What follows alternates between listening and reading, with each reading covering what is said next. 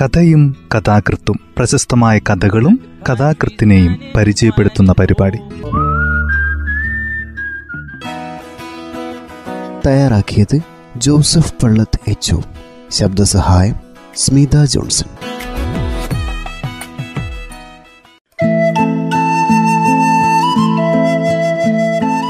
വ്യവസ്ഥാപിതമായ എഴുത്തുരീതികളെ തിരസ്കരിക്കുകയും വായനക്കാരനെ വിഭ്രമിക്കുകയും ചെയ്യുന്ന സ്തോഭജനകങ്ങളായ രചനകൾ. ഏകാന്തങ്ങളായ ഈ കഥകളുടെ പ്രസക്തി അതിന്റെ മൗലികത തന്നെയാകുന്നു. കത്തുന്ന പ്രണയവും എരിയുന്ന കാമവും പാതാളത്തിന്റെ ഉയർച്ചയും കുന്നിന്റെ താഴ്വരയുമാണ് കഥകളിൽ നിറഞ്ഞു നിൽക്കുന്നത്. എം. സുധാകരൻ അദ്ദേഹത്തിന്റെ ചെറുകഥയാണ് ഇന്ന് ഈ പരിപാടിയിൽ അവതരിപ്പിക്കുന്നത്. ഒരു സായാഹ്ന കഥ. കഥ ഇങ്ങനെ ആരംഭിക്കുന്നു. അഡോൾഫ് ഹിറ്റ്ലർ എന്ന തീരെ ചെറിയ കുട്ടി ഒരു ദിവസം ഇറച്ചിക്കോഴികളെ വിൽക്കുന്ന ഒരു കടയിലെത്തുന്നു. കടയുടെ ഇടുങ്ങിയതും നാറുന്നതും തോൽക്കഷ്ണങ്ങളും പിളർന്ന കൊക്കുകളും വെള്ളം തളം കെട്ടിക്കിടക്കുന്നതുമായ വരാന്തയിൽ അവൻ നിന്നു. അഡോൾഫ് ഹിറ്റ്ലറുടെ കയ്യിൽ ഒരു പ്ലാസ്റ്റിക് ബാഗും മൂന്ന് കിലോ കോഴിയിറച്ചിക്കുള്ള കാശും ഉണ്ടായിരുന്നു. അവൻ കോഴികളെ അടച്ചിരിക്കുന്ന കമ്പിവേലി കൂട്ടിലേക്ക് നോക്കി കുറേ നേരം അങ്ങനെ നിന്നു. ഒരു ജൂതവൃദ്ധൻ ഊശാൻ താടിയുമായി തൂക്കി വിൽക്കുന്ന കോഴികൾക്ക് കാശ് വാങ്ങി മേശവലിപ്പിലേക്ക് ഇടുന്നതും തടിമാടനായ മറ്റൊരു ജൂതൻ കോഴികളെ തുണ്ടം തുണ്ടമായി നുറുക്കി പ്ലാസ്റ്റിക് ബാഗുകളിലേക്ക് നിക്ഷേപിക്കുന്നതും അവൻ ആ തീരെ ചെറിയ കുട്ടി കണ്ടുകൊണ്ടു നിന്നു കാലിനടിയിൽ തണുപ്പും മനസ്സാകെ അറപ്പും അരിച്ചു കയറിയപ്പോൾ അവൻ അല്പം ദൂരെ മാറി നിന്നു. എന്തു തന്നെയായാലും അവന് കോഴിയിറച്ചി വാങ്ങിയേ തിരിച്ചു പോകാൻ പറ്റുമായിരുന്നുള്ളൂ. തീന്മേശയ്ക്ക് മുകളിൽ ഉച്ചയ്ക്ക് എത്താനിരിക്കുന്ന അതിഥികളെയും അപ്പനമ്മമാരെയും ശപിച്ചുകൊണ്ട് അവൻ കുറച്ചു ദൂരെ മാറി നിന്ന് എല്ലാം നിന്നിമേഷനായി നോക്കി നിന്നു. പണം വാങ്ങി മേശയിലേക്കിടുന്ന ജൂതവൃദ്ധന് വൃത്തികെട്ടൊരു ന്യായാധിപന്റെ മുഖമാണല്ലോ എന്നവൻ ഓർത്തു. കുട്ടികളുടെ കുരുന്നു ചിന്തകൾ നമ്മൾ ആരറിഞ്ഞു. അവന്റെ തൊട്ടയൽപക്കത്ത് താമസിക്കുന്നത് ഒരു ന്യായാധിപനായിരുന്നു. സ്വർണത്തലപ്പാവും ഒടയാടകളും ധരിച്ച് ന്യായാധിപൻ കുറേ പുസ്തകക്കെട്ടുകളും ഒരു ശിപായുമായി എന്നും അവന്റെ വീടിന് മുന്നിലെത്തിയിരുന്നത് ഒരു സൈക്കിൾ റിക്ഷയിലായിരുന്നു. അവിടെ എത്തുമ്പോഴേക്കും കിഴവനായ സൈക്കിൾ റിക്ഷക്കാരൻ വായിൽ നിന്ന് നുരയും പതിയും തുപ്പുമായിരുന്നു. ന്യായാധിപൻ ആളുകളെ തൂക്കിക്കൊല്ലാൻ അധികാരമുള്ളയാളെന്ന് അവന്റെ അമ്മച്ചി പറഞ്ഞിരുന്നു. അയാൾ താമസിച്ചിരുന്നത് വലിയൊരു മണിമാളികയിലായിരുന്നു.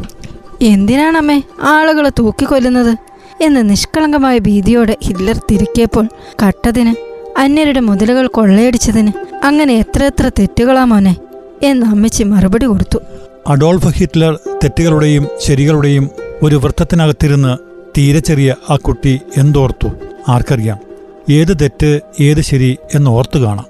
പണക്കിഴികൾ വാങ്ങി അയാൾ കൊലയാളികളെ വെറുതെ വിടുമായിരുന്നെന്ന് അടുത്ത വീട്ടിലെ തള്ള ഒരിക്കൽ അഡോൾഫിനോട് പറഞ്ഞിരുന്നു. അന്നു മുതലാണ് ന്യായാധിപന് വൃത്തികെട്ട മുഖമാണെന്ന് അവന് തോന്നി തുടങ്ങിയത് അയാൾ തന്നെയാണ് ഇവിടെ ഇരിക്കുന്ന വൃത്തികെട്ട കിഴവനും? ഒരു പക്ഷെ ആയിരിക്കാം. ഒരു പക്ഷെ അല്ലായിരിക്കാം. ആരാണ് ഇയാളെന്നോ? ആരാണ് അയാളെന്നോ? അവനോട്ട് തിട്ടപ്പെടുത്താനും കഴിഞ്ഞില്ല. അവനൊരു ചെറിയ കുട്ടിയല്ലേ? അവൻ സിമന്റ് തറയിലെ തണുപ്പിൽ നിന്നൊഴിഞ്ഞ് ഇറച്ചിക്കടയിലെ തിരക്കൊഴിയട്ടെ എന്ന് മനസ്സിലോർത്തു. കാത്തു നിൽക്കുകയായിരുന്നു. അപ്പോഴവൻ കമ്പിവേലിക്കൂട്ടിലേക്ക് തന്നെ ശ്രദ്ധിച്ചുമിരുന്നു.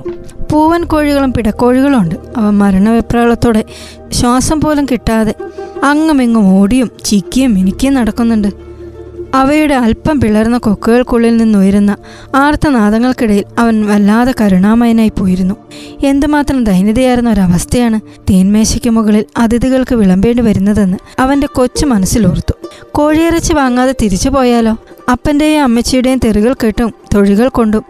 ഈ അറവുശാലയിലേക്ക് തന്നെ പഴകി ചോരമണക്കുന്ന പ്ലാസ്റ്റിക് ബാഗുമായി താൻ വീണ്ടും വരേണ്ടി വരില്ലേ എന്ന് ദീനതയോട് ഓർത്തു.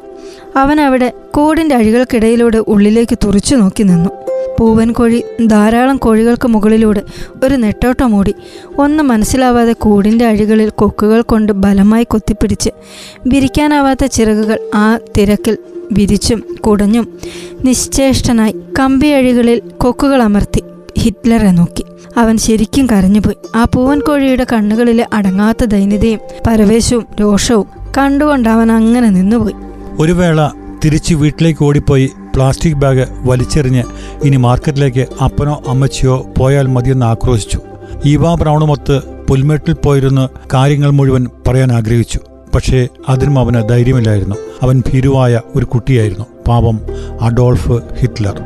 തിരക്കൊഴിയുന്നതും കാത്ത് അവനവിടെ ചിന്താമഗ്നനായി ഏറെ നേരം നിന്നു. ഇറച്ചിക്കടയിൽ തിരക്കൊഴിയില്ല മോനെ എന്ന് അവനെ ഓർമ്മപ്പെടുത്തി. പ്ലാസ്റ്റിക് ബാഗിൽ നിറയെ കോഴിയിറച്ചിയുമായി ഒരു കിഴവൻ അതിലൂടെ കടന്നുപോയി. അതിഥികൾ വരുന്ന സന്ദർഭങ്ങളിൽ മാത്രമേ അവന്റെ വീട്ടിൽ കോഴിയിറച്ചി വാങ്ങിയിരുന്നുള്ളൂ. അല്ലാത്ത ദിവസങ്ങളിലൊക്കെയും അവന്റെ ഉച്ചഭക്ഷണവും അത്താഴവും മുരിച്ച റൊട്ടിയും പഴകിയ നെയ്യുമായിരുന്നു. അടുത്ത വീടുകളിൽ നിന്നൊക്കെ അപ്പോൾ ഇറച്ചി വറുത്ത മണം പൊങ്ങുമായിരുന്നു. ഈവ ബ്രൗണിന്റെ വീട്ടിൽ അത്താഴത്തിന് എന്നും ഇറച്ചിയുണ്ടാകുമെന്നവൾ പറയുമായിരുന്നു.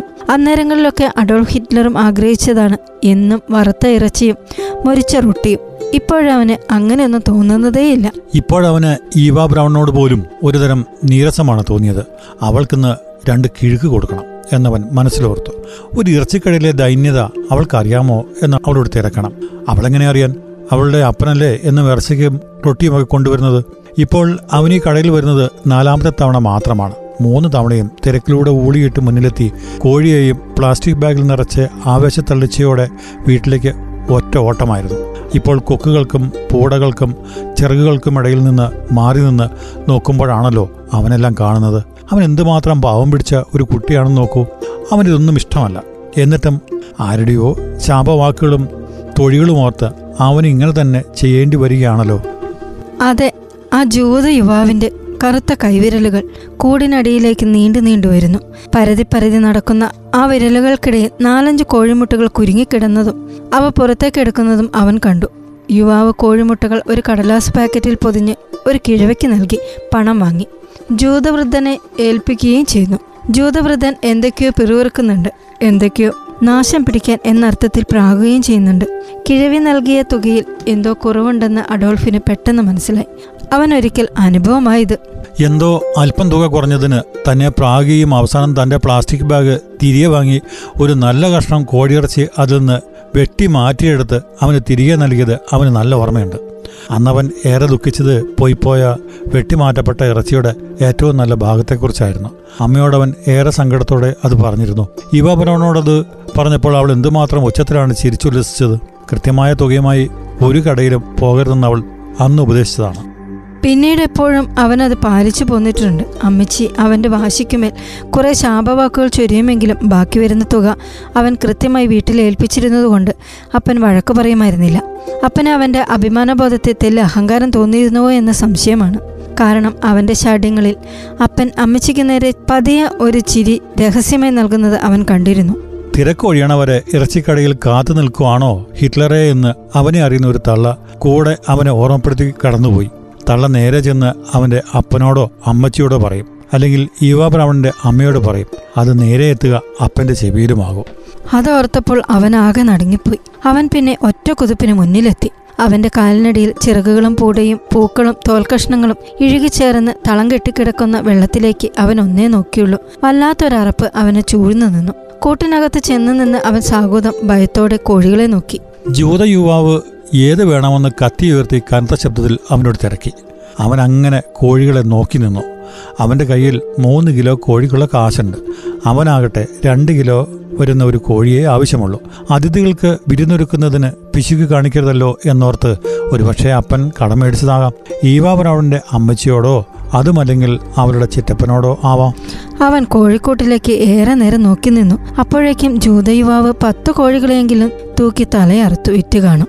അതാ നേരത്തെ കണ്ട ആ പൂവൻ കോഴി കമ്പികളിൽ കൊക്കുകൾ അമർത്തി ദൈന്യതയോടെ അഡോൾഫ് ഹിറ്റ്ലറെ നോക്കി നിൽക്കുന്നു. അതിന് രണ്ട് കിലോ തൂക്കമേ ആവത്തുള്ളൂ എന്നവൻ മനസ്സിൽ കണക്കുകൂട്ടി. ഇതാ ഇത്. എന്നതിനെ ചൂണ്ടിക്കാട്ടി ജൂത യുവാവിനോട് അവൻ പറഞ്ഞു ജൂത യുവാവ് അയാളെ നീണ്ടു കറുത്ത കൈകൾ കൂട്ടിനുള്ളിലേക്ക് കടത്തി. കമ്പി അഴികൾ കൊക്കുകൾ കൊത്തിപ്പിടിച്ചിരുന്ന അതിനെ അല്പം ബലമായി തന്നെ വേർപെടുത്തി അറുത്തു തൂക്കി. കൊക്കും പൂടയും പൂവും ചിറകുകളും വേർപെടുത്തി. അഡോൾഫ് ഹിറ്റ്ലർ എന്ന തീരെ ചെറിയ കുട്ടിയുടെ ചോരമണക്കുന്ന പ്ലാസ്റ്റിക് ബാഗിൽ നിക്ഷേപിച്ചു.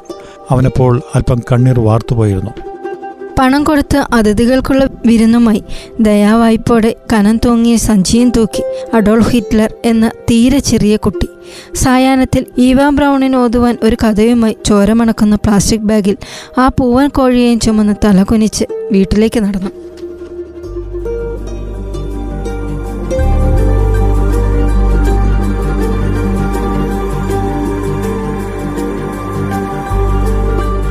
ആയിരത്തി തൊള്ളായിരത്തി എഴുപത്തി അഞ്ച് മുതൽ ആനുകാലികങ്ങളിൽ എഴുതിത്തുടങ്ങിയ എം സുധാകരന്റെ ബെനഡിക്റ്റ് സ്വസ്ഥമായി ഉറങ്ങുന്നു എന്ന ആദ്യ കഥാസമാഹാരത്തിലുള്ള കഥയാണിത്.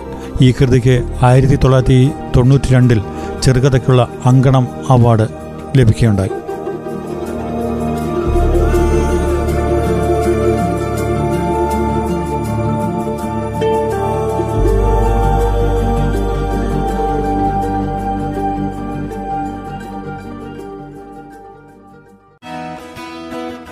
തയ്യാറാക്കിയത് ജോസഫ് പള്ളത്ത് എച്ച് ശബ്ദസഹായം സ്മിത ജോൺസൺ.